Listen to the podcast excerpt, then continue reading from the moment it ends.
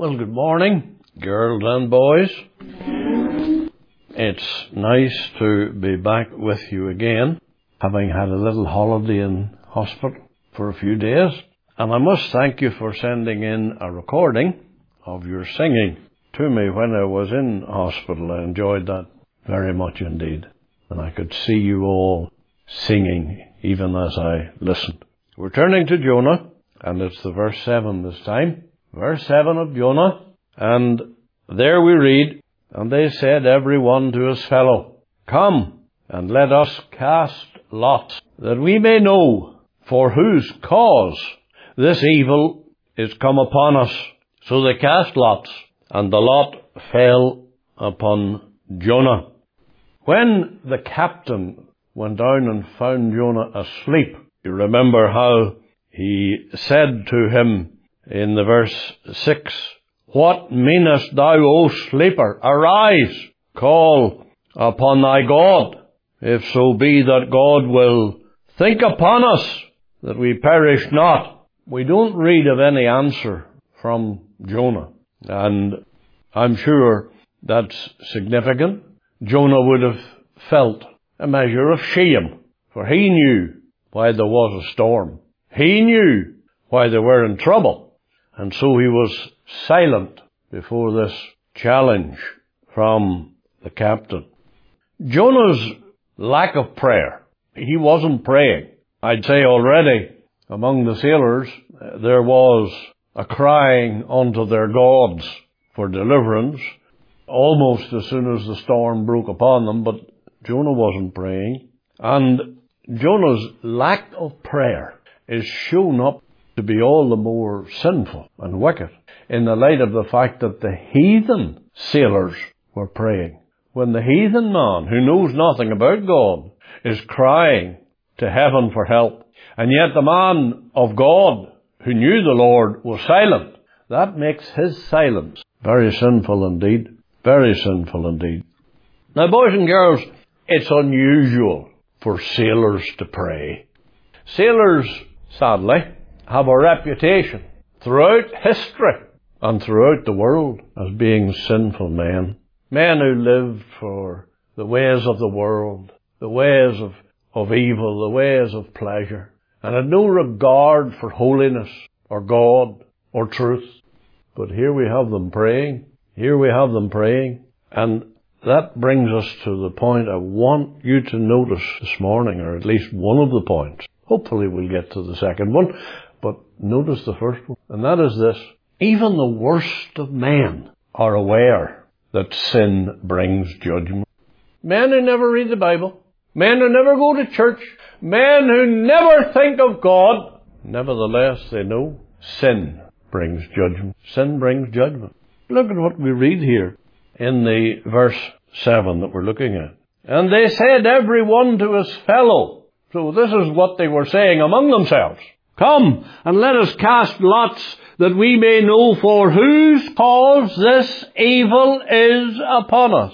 We're in trouble, they're saying, and we're in trouble because somebody has done evil.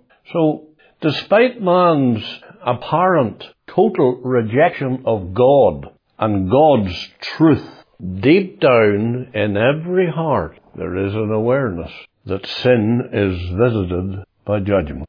I have seen that in my own limited experiences, that when people run into trouble, even though when things were going well, they never thought of God and they laughed at the idea of the Bible and the gospel and the Lord Jesus and salvation.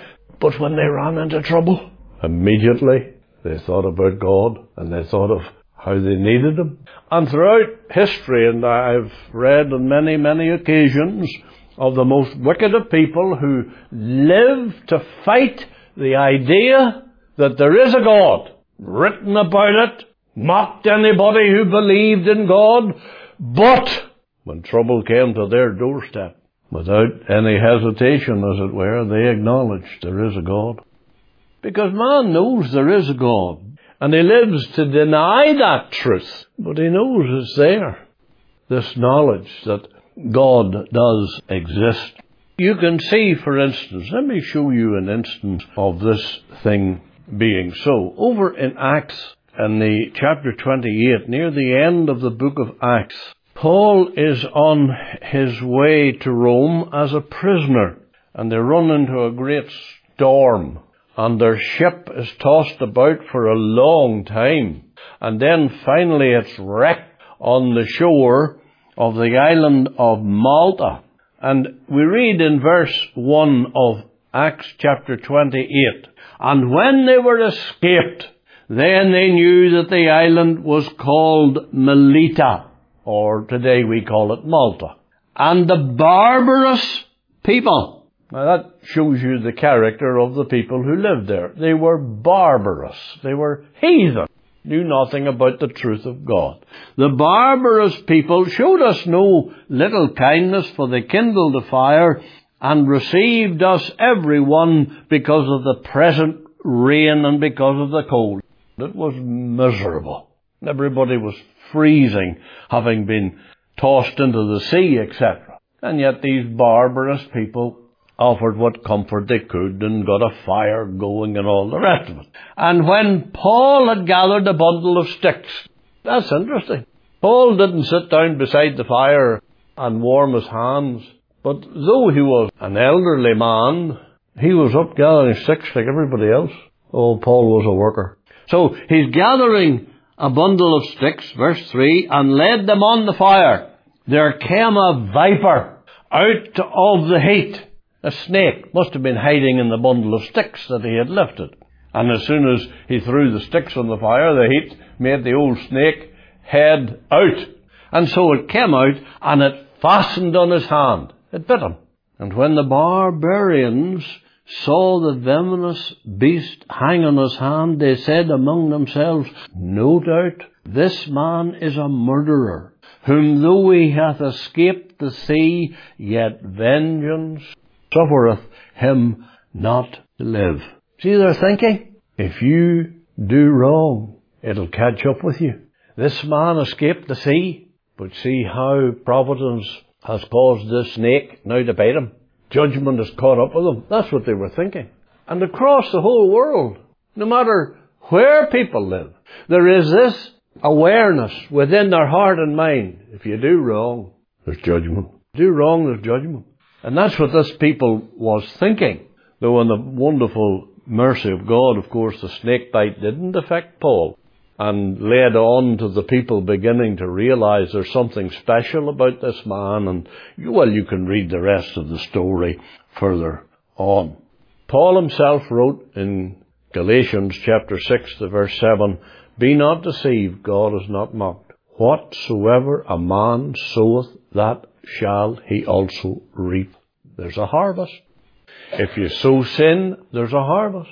And these sailors on this boat ungodly men, no time for truth or the gospel or the Lord, nevertheless knew this storm has come because of sin. Sin is the cause of it. And boys and girls, we all ought to take that truth on board. We cannot live as we like. We cannot defy God.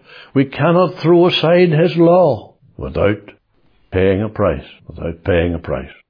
Now, I am going to get to the second point, and that is this. Their readiness to undergo the lot shows their ignorance of their sin. Now, what was the lot? Let's read the, the words again and get the picture. And they said, every one to his fellow, come and let us cast lots. What does that mean? Cast lots. Well, let me tell you what it means. Sometimes, maybe we're picking a wee football team or two. We want to decide who's on which side and so forth. And rather than have somebody coming along, well, I'll decide, you go, then you go. No, no. There's a method. Used to be you could take some straws and cut them into little lengths. Say there's ten boys going to play football. Well, we'll get ten straws.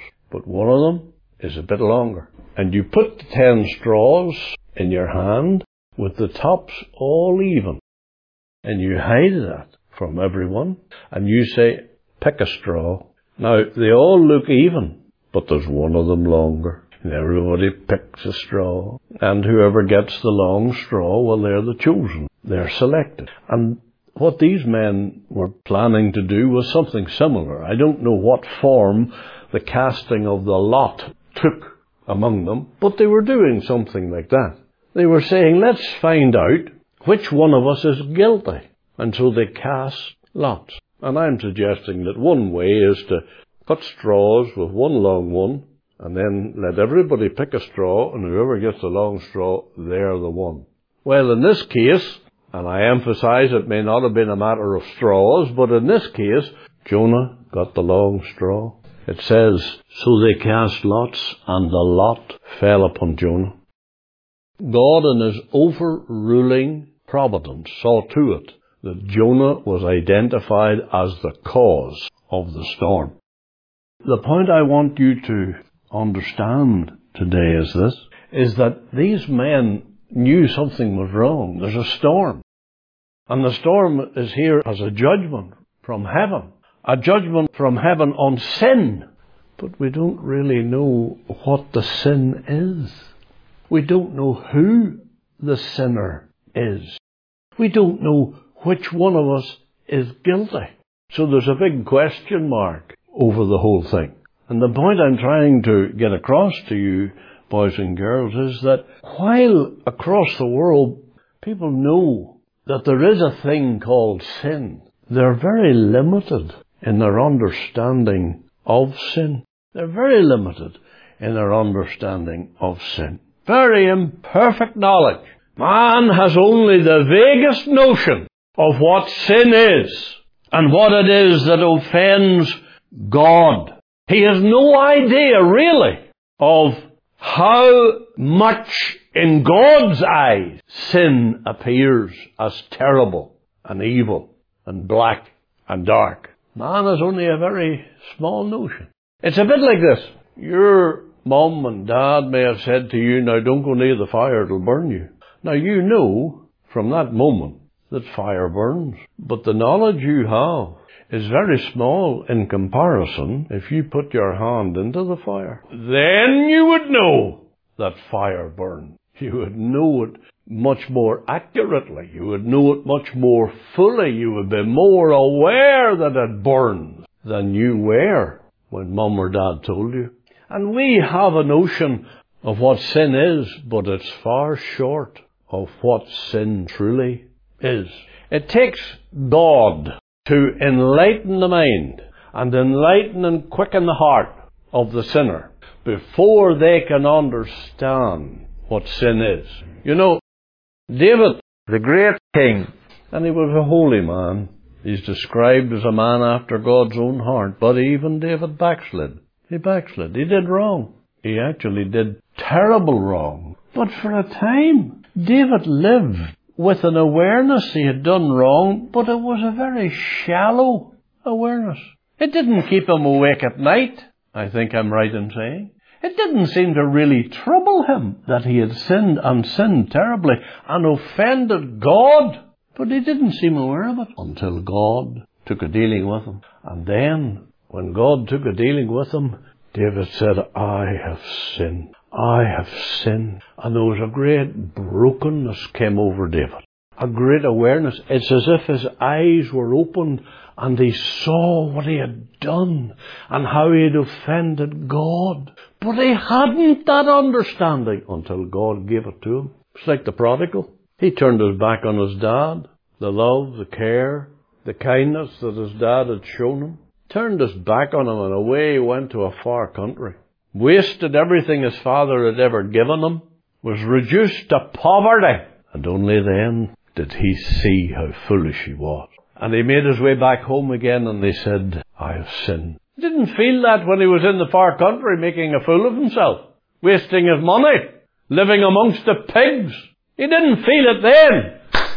But his mind was open, his eyes were open. Another example is the thief on the cross, crucified beside the Saviour, and his companion mocked the Lord Jesus, mocked him. How depraved is man that he should be dying himself and yet he's mocking the one in between, the two of them who is dying. But suddenly God opened his eyes and he stopped mocking And he shouted over to his companion, stop mocking.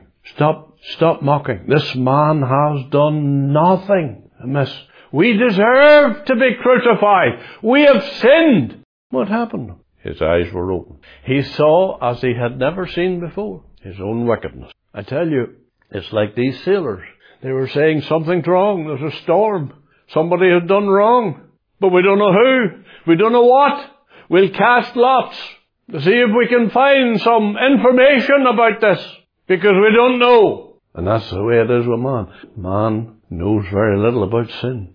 He needs to be taught by God. That's the lesson we may learn here. That's the whole purpose of the gospel, you know. That, that's why the gospel has to be preached. There's a perfect illustration of this. There's a couple of the girls not in today. They're not feeling well.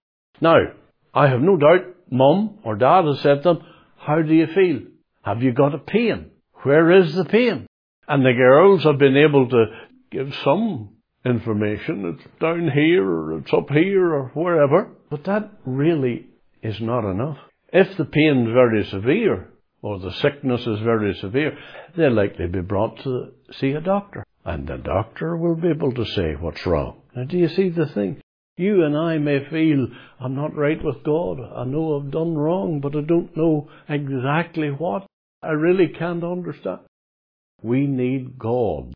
We need the great doctor, the great physician to tell us what's wrong.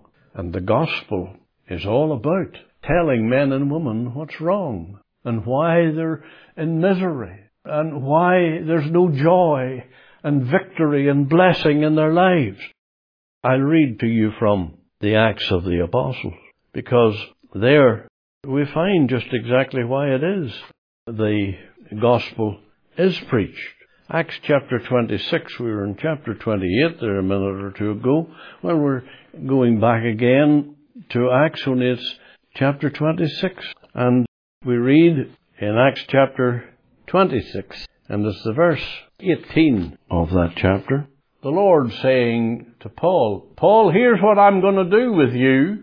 I'm going to deliver you, verse 17, deliver you from the people and from the Gentiles unto whom now I send thee. I'm going to keep you safe from them in order that you might open their eyes and to turn them from darkness to light and from the power of Satan unto God that they may receive forgiveness of sins and inheritance among them which are sanctified by faith that is in me. See, that's what preaching the gospel does. It opens the eyes.